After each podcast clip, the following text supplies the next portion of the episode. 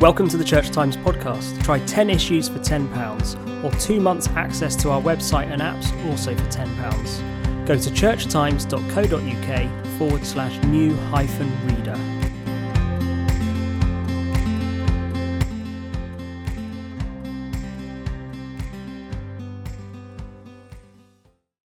I want to reflect with you now in this final uh, talk of the retreat about seven great prayers linked together, which are called the Great O antiphons. They're called the Great O antiphons because they all begin O.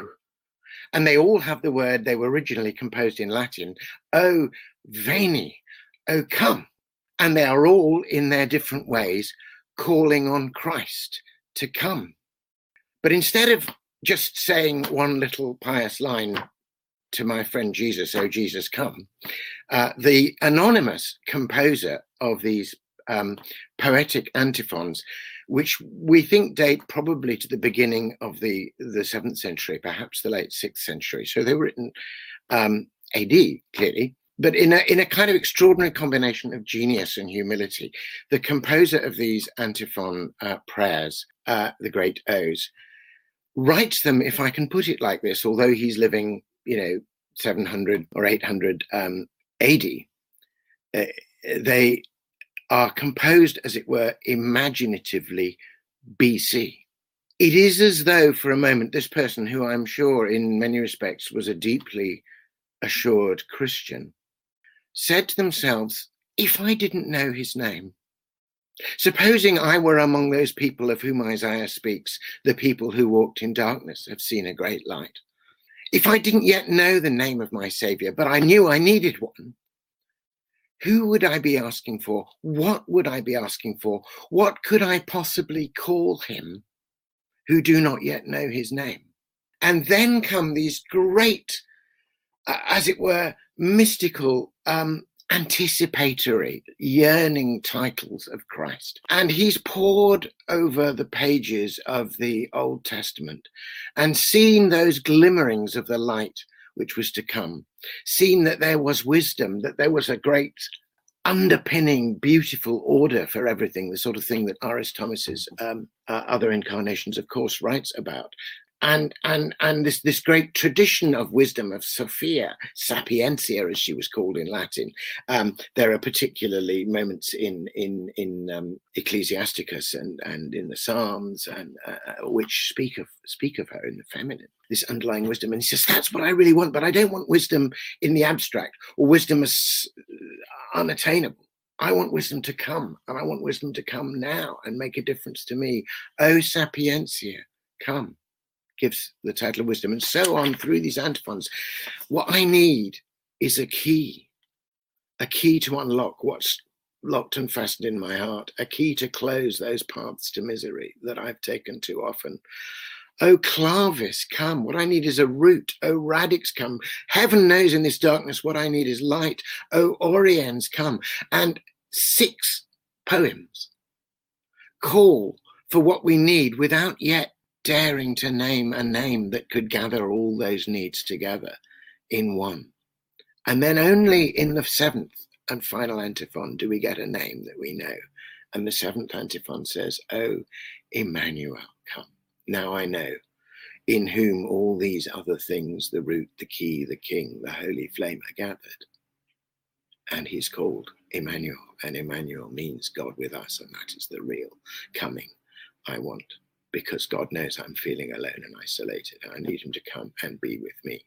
Some of us may be judging up the restrictions or the opening of restrictions around this Christmas and looking to the advent of children or grandchildren or for abstaining from the advent of children or grandchildren because we don't want to share a disease. But we certainly feel that yearning for a coming.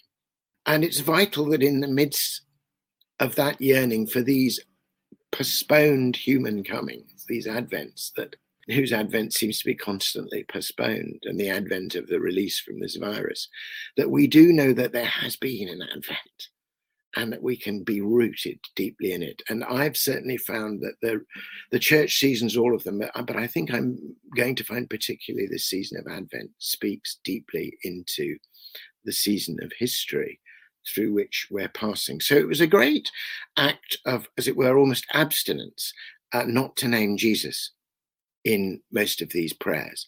And you know, I think that imaginative act what is it I'm really looking for in Christ? What is it indeed that I have found in Christ? Could I name those things for a moment without naming his name?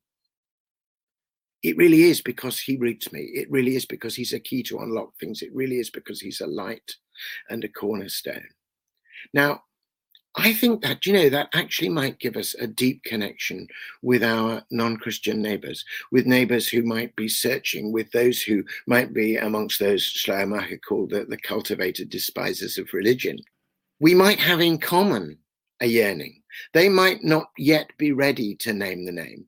And if we jump right in and start talking every moment we have a pint with a friend about Jesus, we might actually put them off. But if we listened to their as it were, BC, pre Christian Advent yearnings, and really took each of the things they longed for seriously, then, as it were, when we come to the seventh antiphon, we might be in a position with them in a deep yearning that we share to name the name. So I think there's great wisdom to be found in all of these Advent antiphons. And what I'm going to do now for you is I'm going to read the, the antiphon prayer. I should mention, I've mentioned why they were called O. I should mention why they're called antiphons. Antiphons, as you know, are sung antiphonally on either side of a canticle. And the tradition was that in the days leading up to Christmas, or in fact leading up to Christmas Eve, on either side of the Magnificat, which is of course the great revolutionary hymn of the "They're coming indeed, my soul doth magnify the Lord," that on either side of Mary's great song, these antiphons were sung. So what I'm going to do is I'm going to read you the, the antiphon prayer, the ancient antiphon prayer, draw out one or two small things from the prayer itself, and then read you the poem in which I I tried to make that prayer both my own, but also make it a contemporary prayer for all of us in our own particular situation. So the first of those antiphons is O sapientia, O wisdom. And in English, it is like this it goes, O wisdom, coming forth from the mouth of the Most High, reaching from one end to the other, mightily and sweetly ordering all things Come, Lainey, come and teach us the way of prudence. Now, I love that. All things. I love the inclusiveness of the all things, mightily and sweetly ordering all things, not just the tidy things in my particular religious dispensation, not the things that uh, uh you know I can safely label with familiarity, but everything, every last atom in the cosmos. And in my my response to this, to this beautiful idea that underneath everything is a sweet ordering, a personal choice, as it were, an ordering of God, uh, owes a lot both to the wonderful hymn to Christ in Colossians, that in him all things hold together, but also, I must confess, to uh, one of my masters, the priest poet R.S. Thomas, and that very poem, which carries so beautifully expounded to us uh, the, the other incarnations, of course, poem. And you'll see that at the very end of my poem. So here is my poem, O Sapientia. I cannot think unless I have been thought, nor can I speak unless I have been spoken. I cannot teach except as I am taught, or break the bread except as I am broken. O mind behind the mind through which I seek, O light within the light by which I see, O word beneath the words with which I speak, O founding unfound wisdom finding me. O sounding song whose depth is sounding me, O memory of time reminding me. My ground of being, always grounding me, my Maker's bounding line, defining me. Come, hidden wisdom, come with all you bring. Come to me now, disguised as everything. So you'll perhaps see the debt to uh, to R.S. Thomas there. Um, so that's a kind of founding and underpinning and undergirding antiphon out of which, in a sense, all the particularities of the other antiphons spring. And it's from, from that universal to, in one sense, the particular, perhaps the scandalously particular, that we next move.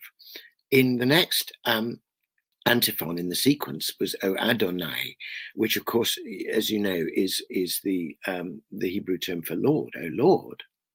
But it has a, a particular um, sort of role in the Hebrew Bible because you may know, of course, that that the real name, the true name, the name that God disclosed to Moses out of the burning bush, the sacred name, the name which was so holy that it couldn't be pronounced, which we believe now may have been pronounced Yahweh, and we feel able to say that. The name that simply means I am who I am, I will be who I will be. My very I amness, the deep conscious personhood behind all appearances. I am disclosed to Moses. Because that was not to be said, it was written down in four letters. They came to be known as the Tetragrammaton. And the, um, the scribes, the pious scribes who copied out the scripture, would write above it Adonai, so that uh, you would remember when you read it not to say the word, but to say the Lord. And uh, this antiphon prayer takes that up in the most beautiful way and alludes to that burning bush story. So the antiphon goes, O Adonai and leader of the house of Israel, who appeared to Moses in the fire of the burning bush and gave him the law on Sinai, come and redeem us with an outstretched arm, alluding, of course, to the great rescue of the people out of slavery uh, in Egypt to freedom in the promised land, which early Christians saw as a type of the redemption that Christ, the new Moses, would bring, that he would bring us out of the slavery of sin and death and, and, uh, and take us, as it were, in the Red Sea of baptism out and bring us to the promised land. Uh, so uh, I mentioned a kind of scandalous particularity for some people, the idea that the same logos, the same wisdom, the same coherence behind all things could have actually spoken to real people at a particular moment seems absurd. And I can remember when I was a student, somebody trying to mock my faith saying to me, You've just fallen for a tribal god. And when I finally wrote this poem, I felt finally, years and years later, that I could reply to that taunt and see that God's scandalous willingness to expose himself to the bloody theatre of our history, even if it means he's mistaken and misused, is part of his love for us. So here's my poem, O Adonai. Unsayable, you chose to speak one tongue. Unseeable, you gave yourself away. The Adonai the tetragrammaton grew by a wayside in the light of day. O oh, you who dared to be a tribal god, to own a language, people, and a place, who chose to be exploited and betrayed, if so, you might be met with face to face.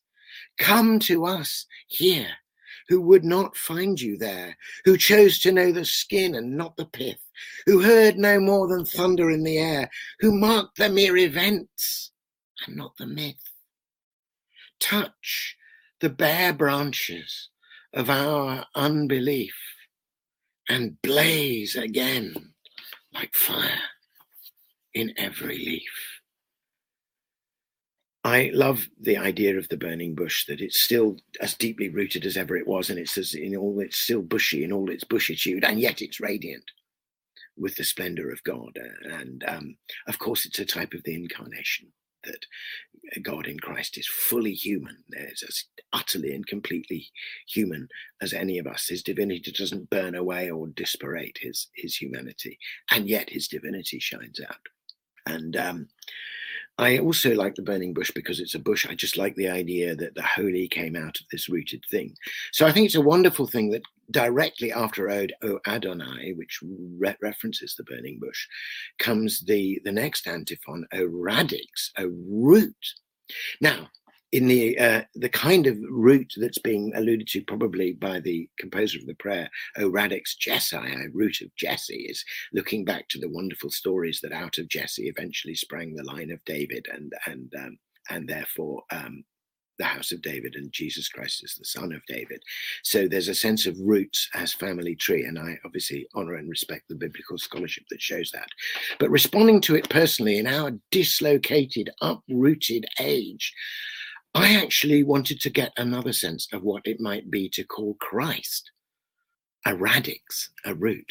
I wanted, in a sense, to get the word radical back because, of course, radic- radical as a word goes back to the word root. It's about dealing with things at their very root and sill and not just tampering about with trimming the branches. And my poem became a prayer that we might once again be deeply rooted. I've been thinking ironically about this poem in, in the course of this this lockdown because I I um I, I ha- happen to have a lines in the poem. I say, "We surf the surface of a widescreen world and find no virtue in the virtual." And I, here we all are. You know, um, the poet Wendell Berry once said, "Avoid screens, try to live a two, a three-dimensioned life." We've been reduced temporarily to these flat screens. I wish we were roundedly together in flesh and blood. But I read this poem in spite of the fact that I'm reading it to you on a flat screen and I'm here virtually and not actually. I still boldly say, fully conscious of the irony, that we need a deeper root than this. And we mustn't forget what that root is. So here's my poem, O Radix. All of us sprung from one deep hidden seed, rose from a root invisible to all we knew the virtues once of every weed, but severed from the roots of ritual, we surf the surface of a wide screen world and find no virtue in the virtual. We shrivel on the edges of a wood whose heart we once inhabited in love. Now we have need of you, forgotten root the stock and stem of every living thing, whom once we worshipped in the sacred grove. For now is winter, now is withering, unless we let you root us deep within, under the ground of being. Graft us in. I feel that all the more strongly in this particularly dark um, and wintry Advent. And now is winter, now is withering, uh, unless we let you root us deep within. We've been cut off from so many exterior things. If we think of ourselves for a moment as trees, it's almost as though half of our limbs have been lopped off because we can't spread them out to connect with our friends and neighbors. And some of us who are deeply shielding have been literally stuck indoors. We're not even getting the sunlight that that um, that would convert things in in our leaves. All we've got left is our roots, but a deeply rooted plant can actually survive a bad winter, you know, and hunker down deep, deep in the soil, deep underground. And our roots are in God Himself. Our roots are in Christ think I was thinking when I wrote this poem of the great um, prayer of Paul in Ephesians that you, being rooted and grounded in love, might have the power to comprehend with all the saints what is the breadth and length and height and depth and know the love of God. And maybe we can in this Advent, particularly if all the the kind of lovely branches of our extended families cannot be gathered together under our roof. We can be rooted and know that they too are rooted in the same rooting and grounding love that, that we are. Now, after uh, the Radix, there comes a pair of um, antiphons, O Clavis, O Key, and O Oriens, O Light, O Morning Star, or Day Spring, which both have an image which could almost have been prayed and written for this time that we're living through. They both have the image of those who are in the prison house or in darkness, finally being let out, finally being let free. We've had little, little tastes of it, and then it's been taken away from us again. And but it is going to come. That opening is going to come for us as a society and for our world. But it also needs to come to us spiritually, and we need to let God do it. The uh, antiphon, let me read you the antiphon, O Clavis. Um, I'll read it to you in English, but I'm going to riff a little bit on the Latin because it's so wonderful.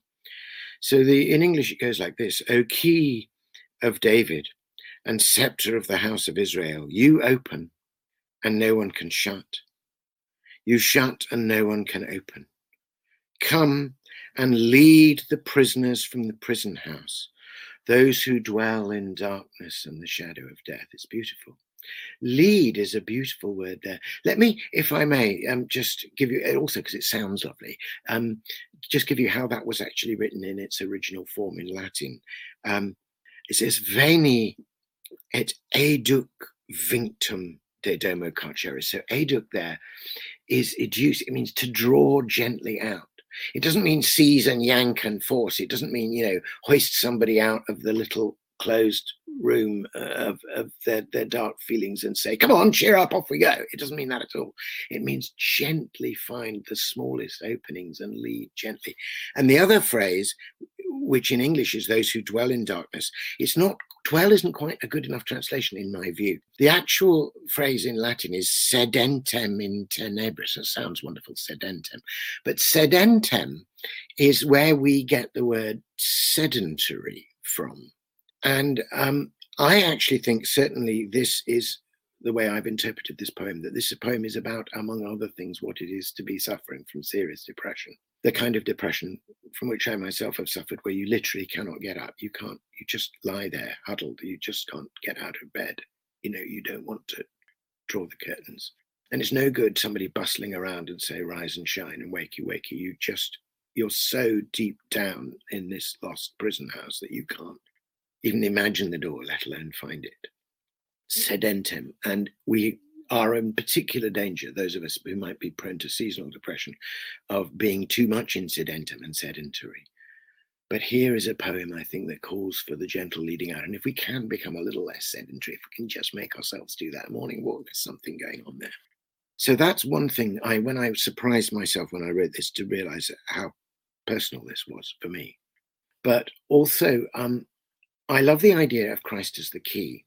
G.K. Chesterton has a wonderful thing about the creed where he says it's a complex thing, but that's what you want a complex thing that fits your particular complex lock. I love the idea that Christ is. My mother once took me to see when I was a little boy, she had to go to a locksmith and get some keys cut. And I was hugely excited by it because the, suddenly there was this wonderful big noise and this whirling, unpredictable fantail of sparks and a screaming sound as the metal on metal was cut. And uh, very exciting for little boys to see a key cut. But now I think about Christ, cut to the quick. I can think about Christ suffers so that the, his suffering becomes the key that unlocks mine. Here's the poem, O Clavis.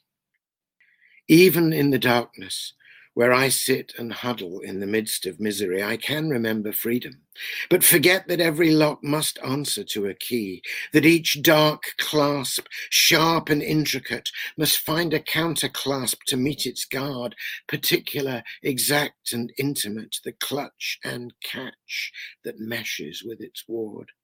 I cry out for the key I threw away that turned and overturned with certain touch, and with the lovely lifting of a latch opened my darkness to the light of day.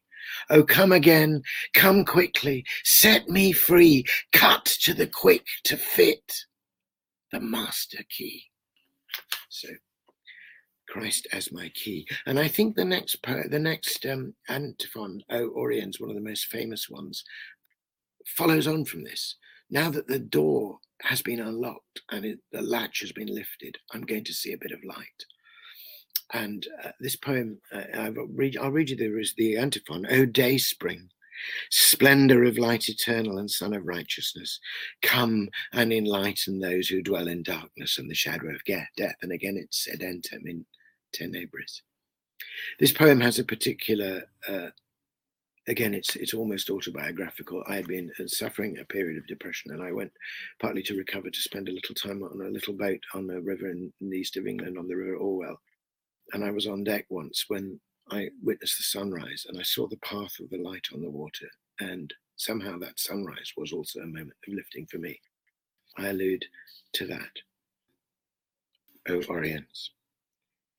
First light And then first lines along the east to touch and brush a sheen of light on water, as though behind the sky itself they traced the shift and shimmer of another river, flowing unbidden from its hidden source, the day spring, the eternal primavera. Blake saw it too.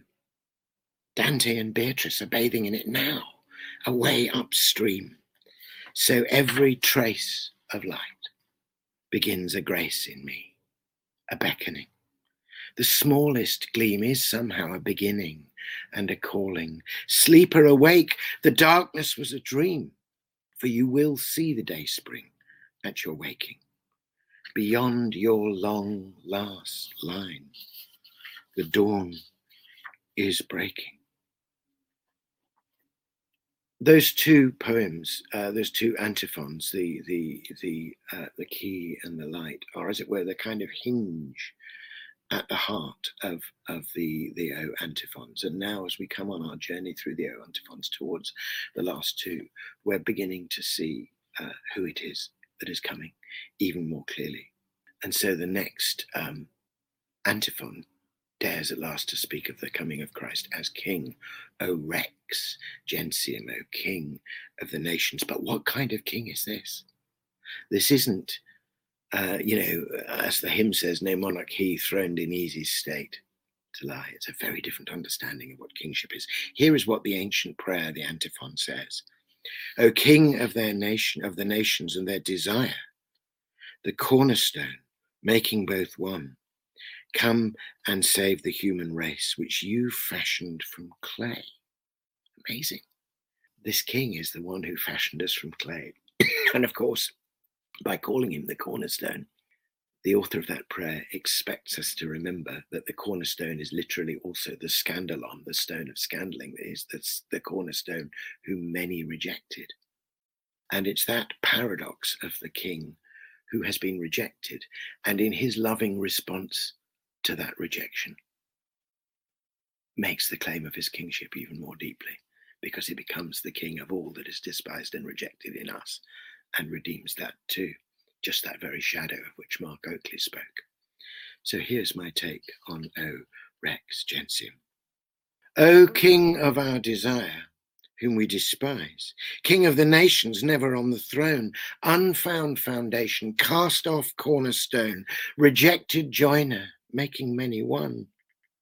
You have no form or beauty for our eyes, a king who comes to give away his crown, a king within our rags of flesh and bone. We pierce the flesh that pierces our disguise, for we ourselves are found in you alone.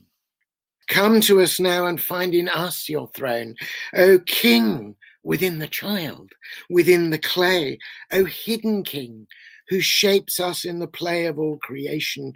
Shape us for the day your coming kingdom comes into its own. And then at last, if you'd been singing these antiphons in a monastery in the, in the ninth century, you'd have come to the last of the big illuminated letters, your great O's, and there would be great O Emmanuel and you would sing this on Christmas Eve because he was coming. He's finally what I've called a long sought withness for a world without. And uh, I'm going to read you the antiphon and then just read you the poem and end with that without comment and make it uh, my prayer for this Advent, and I hope uh, your prayer too. O Emmanuel, our King and Law, our lawgiver, the hope of the nations and their Saviour Come and save us, O Lord our God, O Emmanuel. O come, O come, and be our God with us, O long sought withness for a world without, O secret seed, O hidden spring of light, come to us, wisdom. Come, unspoken name. Come, root and key and king and holy flame. O quickened little wick, so tightly curled. be folded with us into time and place. Unfold for us the mystery of grace and make a womb of all this wounded world. O heart of heaven, beating in the earth. O tiny hope within our hopelessness, come to be born, to bear us to our birth, to touch a dying world with new made hands, and make these rags of time our swaddling bands. May it be so. Amen.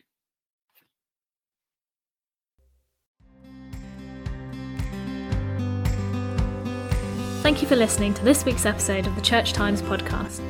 You can find more news, analysis, comment, and book reviews on our website, churchtimes.co.uk. If you are not yet a subscriber to the Church Times, you can try your first 10 issues for just £10. You'll get the paper delivered to your door every Friday, plus full access to our website and digital archive. Go to churchtimes.co.uk forward slash subscribe to find out more.